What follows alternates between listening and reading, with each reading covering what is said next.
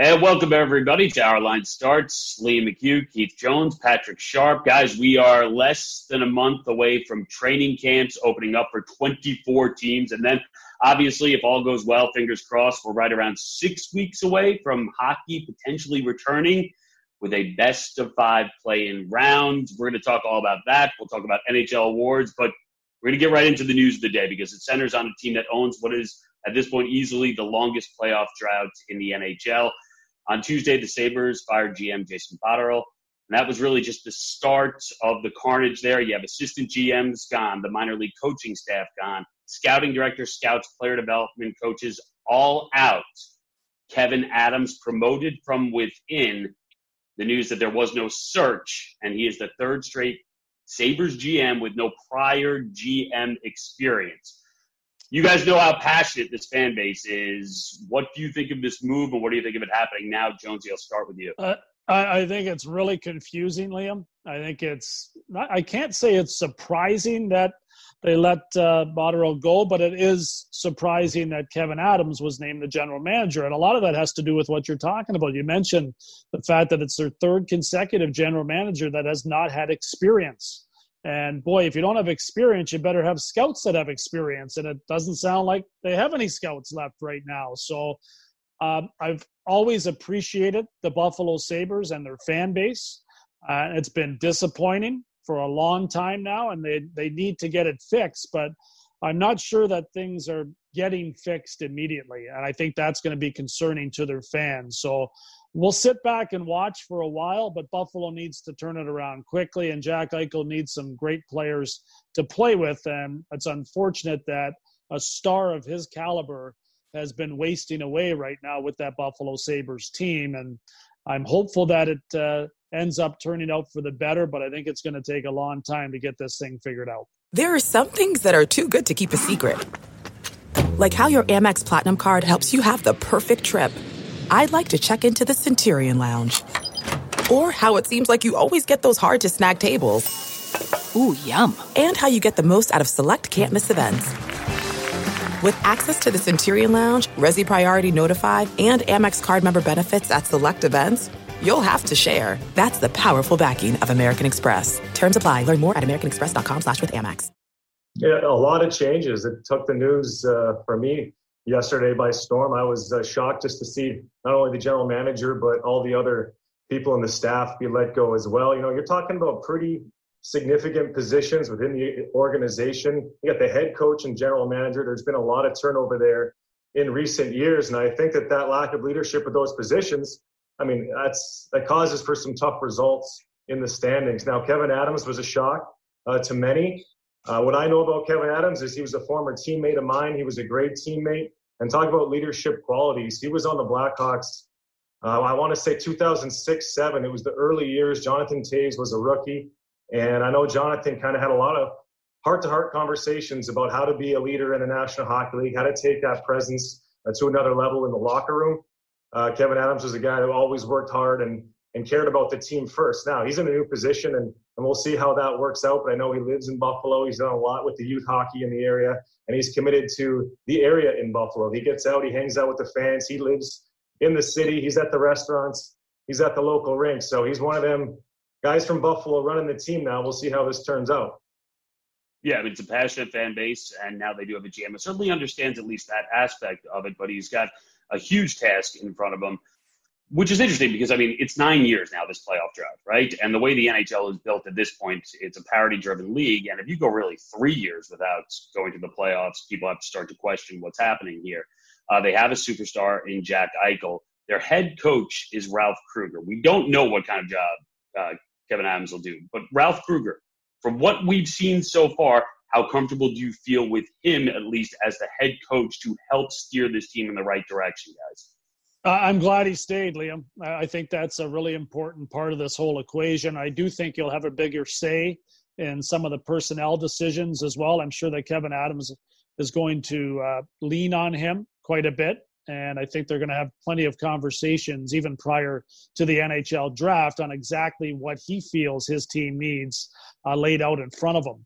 They made progress at times this year Uh, they've done that in the recent past, though, where they've had stretches where they've looked like a playoff team uh, and then have all of a sudden watched everything dissipate. He looks like a guy that can be a calming influence when things fall apart. Um, it appears like he, to me, is a very good head coach. So I'm I'm pleased that he's going to stay there. I think that's going to help in the turnaround in Buffalo.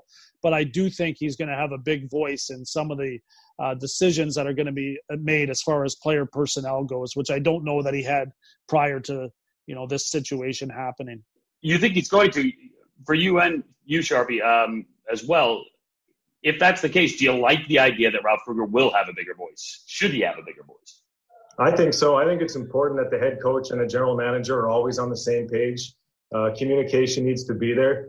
You got to talk hockey all the time. You got to be on top of your team. You got to know the strengths and weaknesses of it. You got to know what players at positions you need to add. Uh, so if there's going to be some collaboration there, I, I, think it'll be a good thing. Another positive in this story is Sabres aren't going to be playing hockey for a while. It's unclear when they'll be playing again. So there's certainly a lot of time to kind of get pieces in the right place and build this thing up the right way. I know they do have a few nice pieces on the ice. Jack Eichel, Dahlin on the back end. That's a pretty good start at two important positions. Yeah, I mean, it's funny we overlooked Dahlin at this point, but you know, guy was number one pick, and a guy was considered can't miss, right? Can't miss type prospect. Um, so you do, you have some building blocks, you have some cornerstones outside of those two guys. This has already been a long time. Jonesy, you use the words this could take a longer time to get better. Outside of those guys, you look at their roster. Do you see a contending team? Not yet. I mean, there's there's still a lot of work to do. I think the Jeff Skinner signing is going to haunt them. I mean, you're yeah. talking about a ton of money that was committed to a player that had one good year, and prior to that had plenty of health issues uh, before, including concussion issues. Uh, it, I can only imagine what it's like to be Jeff Skinner when there's moments where your career was in doubt because of injury, and then you're awarded a ton of money for a long time. I, I wonder if the incentive is there for him to continue to try to produce at the level that he did prior to getting that contract. So uh, it has not shown up yet, that's for sure. Uh, since he received his new deal, he's played poorly, and that's a key guy because of the salary that he makes. That I'm not uh, confident will ever play as well as he did going back prior to signing that deal. So I do think there's some very good players on their back end and Dahlin, of course, is going to be the guy that leads them back there. I think there's value in some other players back there as, as well. Uh, Ristolainen, a player that I think has value if, if in fact he does not stay in Buffalo. I think he's mm-hmm. got some upside that has never truly been uh, reached in Buffalo, but I think there's potential, and I think there'll be teams out there that believe they can find a way to get him to a different level. Montour was a nice addition. Their their blue line is not horrendous. Their blue line has potential. I think that should help them ultimately start to get things turned around. But goaltending would go a long way in uh, fixing some of their defensive woes and certainly help turn that team around. I think they'll have to look elsewhere for that. I like Ristolainen and Liam a lot in Buffalo, and I think his name keeps popping up time after time in trade rumors because other teams like him as well, and they want to get him out of Buffalo. I think he's slotted probably a little higher right now in his career than he should be, but that's probably because Buffalo is not winning many games. But Ristolainen competes every shift. He's hard to play against. He's in great shape. He logs minutes. I think him and Dahlin take steps in their career here in the next couple years, and that's going to help turn things around in Buffalo. You keep him. You'd have to be blown away. I'd like to hang on to him. If you're trying to win games and you're trying to build, I mean, what better piece do you need than a big, strong, right-handed shot, good skating defenseman that's young, early in his career? I mean, those are the guys you're looking for. I like Ristolainen a lot. You know, final thought on this. Obviously, the Pegulas on the Bills as well, and they recognize the fact that they swung and missed a few times with Buffalo before seemingly at this point getting it right with their coach and their GM. The future looks bright. They could easily win the division this year. The Buffalo Bills could host a home playoff game, which you know people in Buffalo would be obviously thrilled about at this point.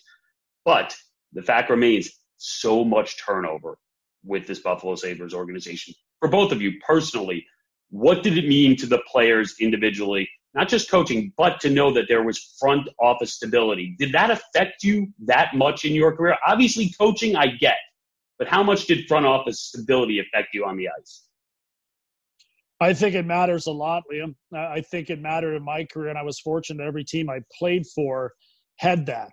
And I was never actually on a team where a general manager was removed at the time that I was playing for that team. Uh, David Poile in Washington obviously has been great throughout his career. Pierre Lacroix just won a Stanley Cup with the Avalanche and went on to win more Stanley Cups after that as well. And Bobby Clarke had been in Philadelphia forever. So I always felt like that was a great foundation for a team to have. And there was a ton of stability in all three of those clubs that I played for. So it's a very important part of the puzzle. And the players are going to be very leery of what's going on there. So there's going to have to be a lot of convincing to the guys in that wearing those Sabres uniforms that this is going to be a change that's going to be a change and then it's going to stay constant for once. I think that's what would go a long way in helping the Sabres team. But uh, question marks never sit well with a locker room. I think Sharpie would agree with that. Yeah, no doubt about that. There needs to be stability uh, at the highest level. And it, it's felt all the way down in the locker room. Personal experience playing with the Blackhawks when Rocky Wirtz took the team over uh, 2007, things changed instantly, and that front office support was there my job was to go out and play as a hockey player. That's all we need to do. But you could certainly feel it throughout the city. Uh, the front office elevated our status, so to speak. They made us feel like rock stars. They made us feel like the United Center was the best place to play. We knew they had our backs. They were always adding players to the deadline, putting us in a position to win. And that goes a long way to the performance of the players on the ice. You feel like you're a part of something special. Uh, hopefully, that good positive stuff happens in Buffalo soon. And, and you know, I'll, I'll just add, Liam, just uh, one more thing. You felt a certain responsibility to that general manager. One, he sure. signed you or he traded for you, and you didn't want to let him down. So there was a personal commitment to trying to not just play well for the uniform, but play well for the the guy that was sitting up there and making the decisions, who showed confidence enough in you to give you a contract and or trade for you on the contract that you were on. So I, I do think that there was a lot of respect given to that position. And whenever there's doubt and there's concern and there's just a lack of knowing just how long that guy is going to be there, I think the uh, the players can at times take advantage of that, and that's something that uh, Buffalo has to be worried about and really has to correct this time and get it right. A Few things about this. I love the fact that you not so subtly just put in there that at no point were you traded for or brought into a team that eventually had to fire their GM because of that. In the end, I think that's part of the message that you're sending, and that's a good message to send. Um, but, uh, exactly. But I, I think you know, it's also interesting to look at the Sabres and uh, considering there are now 24 teams in this expanded playoff, just how close they came to actually making it. The first team out in the East, instead Montreal goes, and that was so close, right down to the end. And now Montreal has a chance, although it's a big long shot, they could play for the Stanley Cup. Meanwhile, the Sabres, three weeks after their GM gets a vote of confidence, he's out and they clean house. So we'll see. But as you mentioned, it could be a long time till we see the Sabres back on the ice. Next season may not get started until December, so they have a lot of time here to figure it out. Meanwhile, we are creeping a little bit closer, step by step, phase by phase, into getting hockey back. Training camp set to open July the 10th. Uh, Roman Polak made some comments saying that at his age, which is 34, I thought he'd be a little bit older after saying at my age. He can't imagine coming back this way. Looks like he may not come back. Dallas does not seem to mind that. But on the whole, it seems like most of the players uh, are comfortable with this. They're looking to get back. The only news that's come out sort of around this is what the NBA is doing during this time as well, because uh, you know it's it's really come out of these sort of set of guidelines and operations and this idea of living within the bubble uh, or living on a campus. And I, I'm curious about one thing because I think the one issue that has been raised by hockey players really from the start is the idea of family time throughout because you could be away for an extended period of time. This has not been contentious so far, like, like in the NBA, certainly not like Major League Baseball trying to come back. Do you expect them to be able to solve this? Do you expect this issue to be a problem at all? Because obviously, hockey players so far they've voiced this, they're serious about it. They do want some semblance of normalcy when it comes to family time going forward. What do you two think about that? Do you think, I mean, do you think this at all could be an issue, or do you think this is something that is easily resolved? I, think it's easily resolved, and I, I, don't think it's going to be an issue, Liam. And I, I do think where the benefit is it's a tournament and the Stanley Cup playoffs, as Sharpie knows from his three Stanley Cup runs, the playoffs you're there to play no matter what, and you're playing for the Stanley Cup, and you're a lot less involved at home than you ever were during the regular season and obviously in the off season. So there's going to be more commitment based on everything that has to happen within that bubble. No question about that. But I think there'll be a willingness uh, from the players to go ahead and do that. Also, not every team is going to be playing for the entire two months. Very true. And there's Very there's going to be teams that are eliminated within you know the first couple of weeks. And then every two weeks there's going to be more teams eliminated. And ultimately if you're still going you're feeling pretty good because you want to win that stanley cup. So i, I think that uh, a championship on the line is enough incentive for the players playing the games that uh, that they'll be able to work this out and find a way to make it happen. And in fairness, Jonesy, when you're in the playoffs in a regular season, like pre-coronavirus, you're pretty much in a bubble anyway. You're going bus to pregame skate, back to hotel, home and road. You stay in the hotel often at times to avoid distractions. So if you're a team that's taking a run at the Stanley Cup, I couldn't think of a better scenario than let's go to the same place. Let's really kind of make it our own. You know, I'm sure they have some boardrooms, some hangout areas. It'll be kind of neat to be, to be honest with you. It reminds me a lot of the Olympic Games, how there's little dorms set up for different teams and sports. I think it's going to be a unique opportunity for teams to get close to each other and really take a run at this thing. It's going to be challenging to kind of get into the game at times, especially in those early games. No fans is going to change yeah. things uh, really early on in this in this preliminary series. I think players will adjust and things will be just fine. But uh, you're going to have to get creative. So I mean, I can speak for my own situation too. My wife's acting like my agent, trying to get me on one of these rosters. It's been enough family, so uh, I think they'll be happy to get you guys out of the house every once in a while.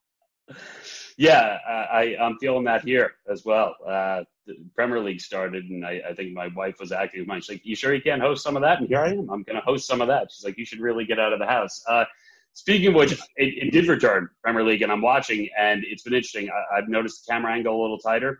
Um, they are using now. There are two feeds. You can do one without crowd noise, or you can watch the one with crowd noise. And I do think that soccer lends itself to this background crowd noise. It's a little sing-songy. It's got some nice background. You mentioned Sharpie the idea of getting up, getting fired up for a game. As a player, would you want some sort of crowd noise or background noise pumped in? I would. I wouldn't be opposed to it. I'd like to hear it and see how it makes the game atmosphere feel. Uh, my only experience is playing you know, preseason games or even prior to preseason games, those inter squad training camp days, day one and two of training camp, where the, you're usually in an NHL building and it's empty. It's an eerie feeling. So, uh, but mind you, then there's no music being played, nothing. It's just silence. So the league's going to get creative. The buildings, whoever they are that host these games, will have uh, plenty of noise, I think, to get things going because you don't want to hear too much if you're on the ice there. You want to get lost in that sound. Think about what you need to do on the ice, but I'm interested to see how it all plays out. To be quite honest with you, I I, I think too, Liam, that uh, having some type of preseason type games will go a long way in experimenting with those type of things. I think it's important that the mm-hmm. players do have, you know, at least a few exhibition games under their belt before this whole thing gets started, just to get a feel for it themselves, and also for us on the TV side of things to tinker with things and see if we can come up with a formula that's going to best serve everybody, including the fans at home, which are obviously are really important in this whole thing as well. So there is going to be some into our suits, Jonesy. Yeah, it's going to be yeah, no doubt. I got to tie my own tie apparently now too. I got to figure that out. The big things I have to worry about in this world. well, we're all just keeping track. We we don't want you to slip back to the Jonesy of uh, seven, eight years ago, wearing the exact well, actually, I, I, think maybe we do want you to slip back to that Jonesy seven, eight years ago, wearing the exact same suit jacket every single game, and then doing a Flyers game. And I'm like, well, did he just wear that suit jacket out of here and wear it right to that game on the plane, and now he's wearing it again?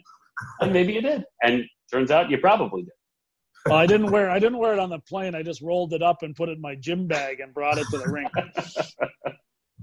well, it's good to know you didn't sleep in it in the hotel and then go right to the arena. Achieving a gorgeous grin from home isn't a total mystery with Byte clear aligners. Just don't be surprised if all of your sleuthing friends start asking, What's your secret? Begin by ordering your at home impression kit today for only $14.95. Byte clear aligners are doctor directed and delivered to your door. Treatment costs thousands less than braces. Plus, they offer flexible financing, accept eligible insurance, and you can pay with your HSA FSA. Get 80% off your impression kit when you use code WONDERY at Byte.com. That's B-Y-T-E dot com. Start your confidence journey today with Byte. We're driven by the search for better. But when it comes to hiring, the best way to search for a candidate isn't to search at all. Don't search.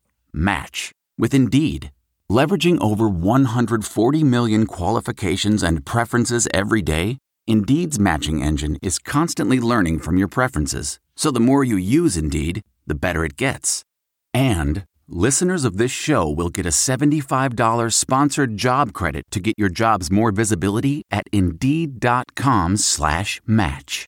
Just go to Indeed.com slash match right now and support our show by saying you heard about Indeed on this podcast. Indeed.com slash match. Terms and conditions apply. Need to hire? You need Indeed.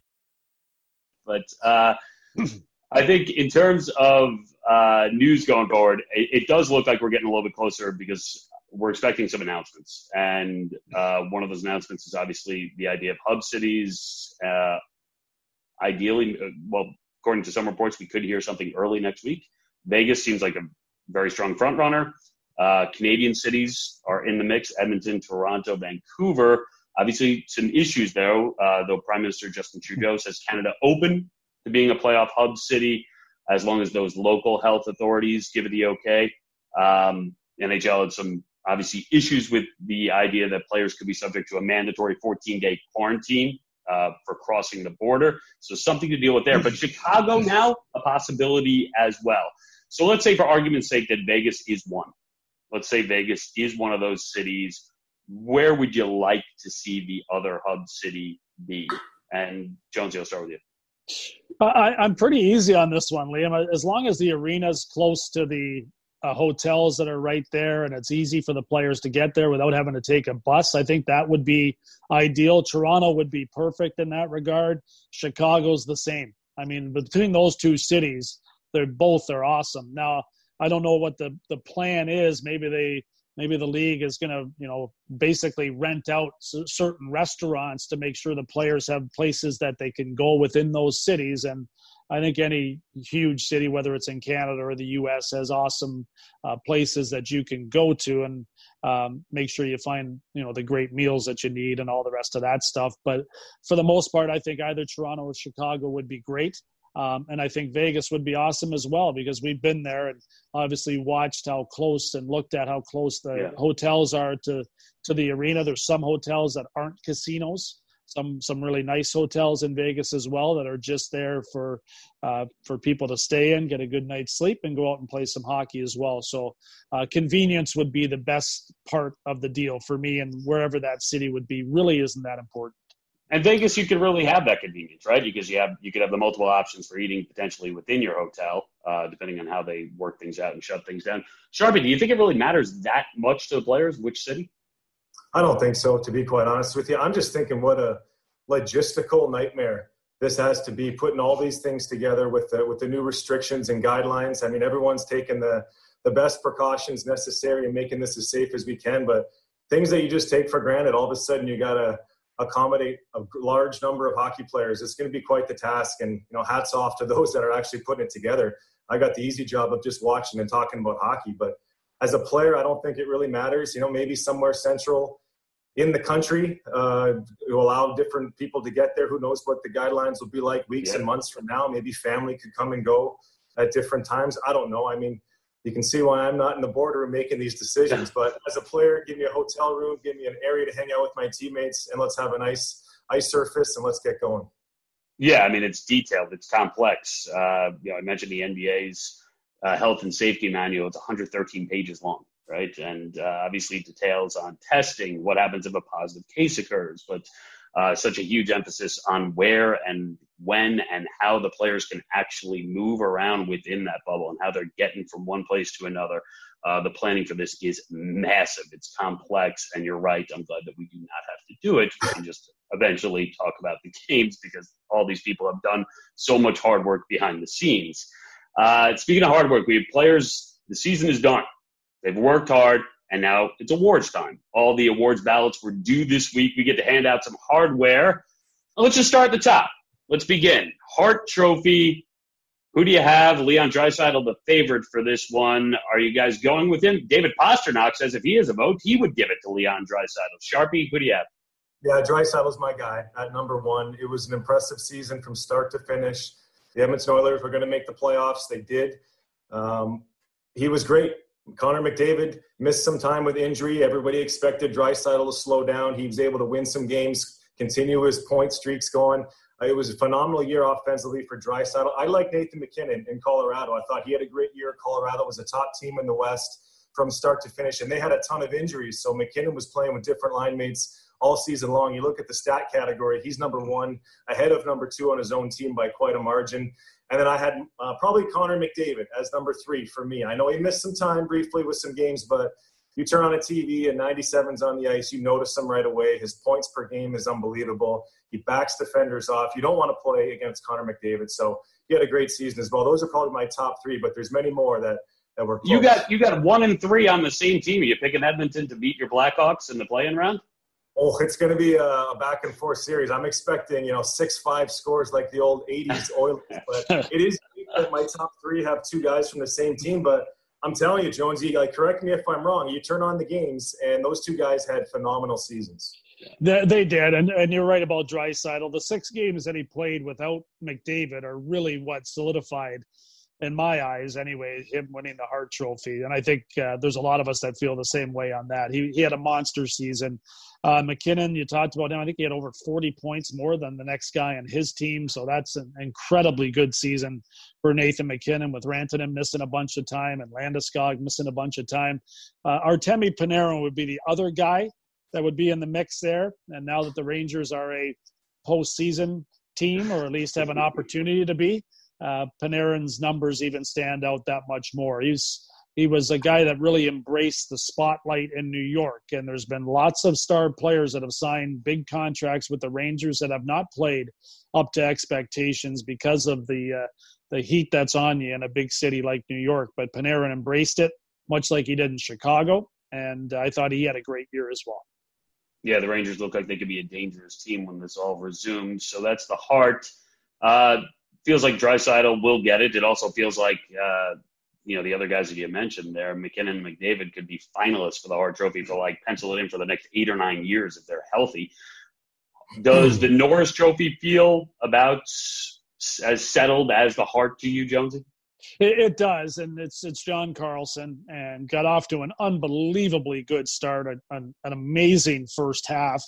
Numbers backed off a little bit. The Caps had a few bounces along the way at the start of the second half, but Carlson's year has just been miles ahead of any other defenseman.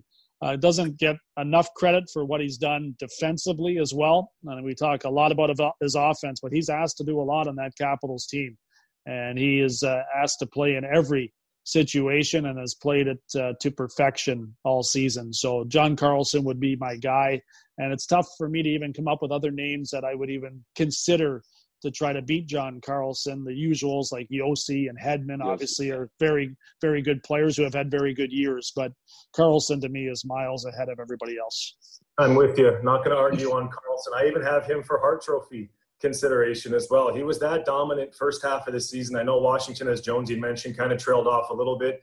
Roman Josi of the Nashville Predators kind of made things interesting. Second half of the year, he was a beast. Very offensive season for Roman Josi.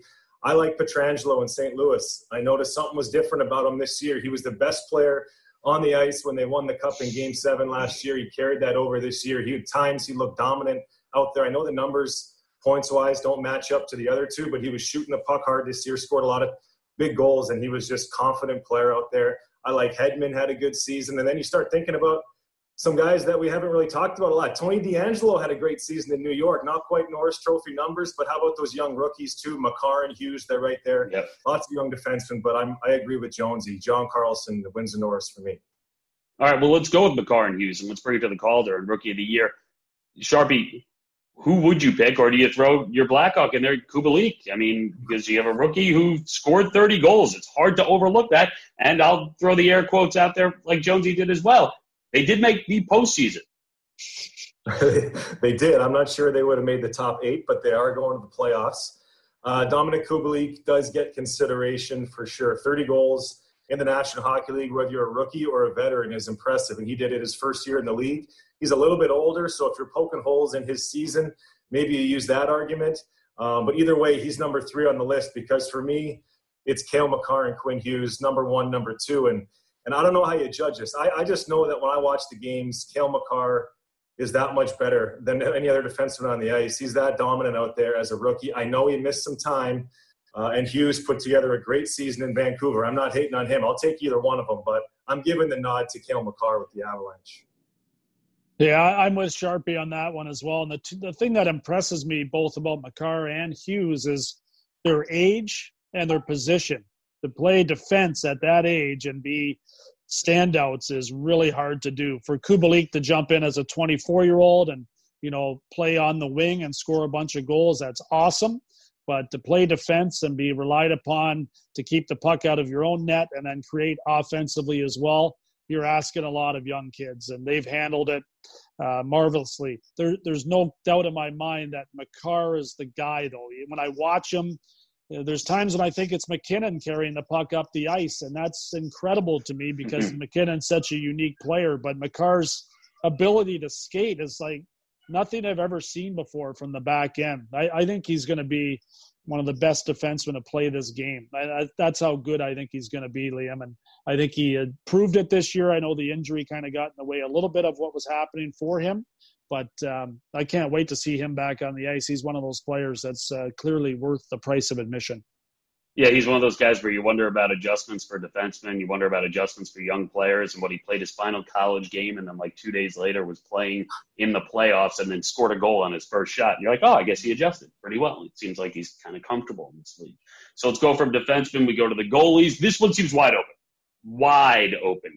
Who do you have for the Vezina Jonesy? You can start us off. I'm going to go with Tuukka Rask. I, I think he had an incredibly good season for the Bruins. I think there was the disappointment of losing last year in the Stanley Cup final and the his ability to bounce right back and have another strong year has been really impressive to me. I, I think the the Bruins have had a great year, and I I don't think their year is as good without the play of Tuukka Rask. So uh, he would be the one guy that stands out to me above all others. And then I'm telling you, Liam, there's a mix of guys that, that I've jumped around on for you know uh, uh, days trying to just come up with other guys that I would pick. But that's the really the reason that I settled on Rask because it's tough to make an argument of someone being better than Rask has been this year. I'll make that argument as best I can. Uh, I don't know. Maybe two of those other names you were thinking of, Hellebuyck in Winnipeg had a pretty good season. The Jets were making a strong case to make the playoffs there down the stretch. I like Vasilevskiy personally in Tampa Bay. Uh, I, he would be my goaltender to start a big game right now. He's got all the qualities you need at the goaltender position. He's big, which I really like when I look back and see my goaltender. Uh, and he had a ton of wins. Tampa Bay was primed, I think. They were rolling at the right time. They seemed to elevate their game. They were looking forward to getting back in the playoffs after we all remember what happened last year in Columbus. I'll be interested to see how they get things going once we start up again. But at the goaltender position for the Vezina, I'll give it to uh, Vasilevskiy just to disagree with Jonesy. Well, hey, that's fine. First off, that's a good enough reason on its own. Uh, but I think it's interesting that you note that he would be your goalie in a big spot right now because that's kind of been the question for Vasilevskiy. And now he'll have that opportunity once again with the Tampa Bay team that's going to be healthy, it's going to be ultra talented, and certainly flying under the radar in a way that they did not at all last year. Finish up, coach of the year, Jack Adams. Sharpie, you can begin. Who do you have? I look at the two teams that struggle with injuries this year, Columbus and Pittsburgh. So I'm leaning towards Mike Sullivan and John Tortorella. Columbus, especially, was smoked by injuries all season long. And, and we watched the Blue Jackets play. Take the numbers off the back. Every player looks the same. They're hardworking forwards. They finish on the forecheck. They've got a little bit of skill throughout the lineup, and they had great goaltending. Those would be my two guys right away. I keep thinking of Rick Tocchet in Arizona because that Coyotes team, I watch them and they keep plugging away. They have the details figured out pretty good. Just lacking a few goals up front, and they'd be a different squad. So those are my top three. But again, there's a lot of good options out there. Yeah, I, I, like all those picks. I like Berube and St. Louis as well. I thought he did another really good job with that team without Tarasenko for much of the year. I thought Dave Tippett did a great job with the Edmonton Oilers in his first season behind the bench there. I thought Alain Vigneault did a fabulous job with the Flyers as well. They're one of the hottest teams prior to uh, the uh, the COVID nineteen break here that we've been on. So, uh, but I do like John Tortorella. I think what he did with Columbus, the departure of so many star players, including Panarin, who's had a great year playing for David Quinn, who's also done a great job with the New York Rangers. Uh, but Tortorella's done it with Mears, and his team plays consistently the same way every night. And that's when you look at the head coach and go, man, this guy, this guy's bringing it, and his team is buying what he's bringing. So John Tortorella would get the nod. There's another yeah. guy along the same lines as Jonesy. I know the list is getting long, but how about Carolina Hurricanes with Rod Brind'Amour? They're the other that is hardworking, in your face, listen to what the coach says, and go get it done. So that's a tough one to pick, but all those guys are great candidates. Yeah, I mean, you have to look at where you were during last offseason, and you were talking about teams that maybe could regress. I think some people thought that Carolina possibly could have been one of those teams, but they haven't. I think if you looked at the Columbus Blue Jackets and all they lost, right? They went all in on free agency, and yeah, they won a series, but then all those guys left. And it was kind of like, well, what team that made the playoffs this year can we count out from next year? And boom, that was the team. You circled the Columbus Blue Jackets, but there they are. So Tortorella, Berube, and yeah, I agree. I think David Quinn uh, probably deserves some recognition because he's gotten his team into this expanded postseason and he had to deal with the Henrik Lundqvist situation, dealing with three goalies and having to do a rebuild while contending in New York City. So a lot there. Uh, award season is here. We've given them out, but we also have some other news because we are la- launching a podumentary called Sports Uncovered. June 25th episode is on the longest game in the NHL's modern era between the Flyers and the Penguins. Got some good stories, some of them from our very own Keith Jones. All right, so if you're teeing this up for us, Jonesy, what's a story that you would share about this game to get people into this? the, there's a lot of funny ones that came out of that game, and a lot of different players are telling those stories during this documentary. So it's not just me telling them, which is kind of nice. But already uh, a good sales pitch. That's a that's a great sales pitch. But a lot of guys that people haven't seen for a long time too, like Dan McGillis, uh, Chris Therien will be on there. Rick Tocchet's on there talking about it. Craig Berube. The, the guys in uh, Philly did a really good job of rounding up a lot of different people to discuss what was going through each individual's mind during that uh, marathon night. But some of the stories were a lot about the pizza that was being eaten. Every morsel of food was gone from the arena. You had to order takeout to the dressing room to get food there, um, and then just trying to survive. Jagr on the other side of the ice doing uh, his usual Jagr like things, and uh, somehow we ended up on the top on the right side of that. But I think Jagr played like 76 some odd minutes in that game, remarkably, and uh, never looked tired, which uh, always has been one of the things that shocked me about him for the entire time that I played against him and covered him afterwards. But there's a lot in there, and there's a lot of different uh, perspectives, and I think that's what'll make it interesting to people. All right, well, you got to check it out. You can do so by subscribing to the Sports Uncovered. It's right now. Uh, you can watch Marathon on Ice. You subscribe to it, and it will automatically download to your device next Thursday, June 25th. So you can check it out. Marathon on Ice. You hear from Jonesy and many others on that very memorable, very long, very interesting game. And as always, I want to thank everyone for listening to Our Line Starts. Jonesy, Sharpie, always good chatting you guys hope you're doing well, and uh, hope to see you pretty soon in the studio. You got you got it. Good to see you too. See you, Sharpie. See you, Liam. Take care, guys.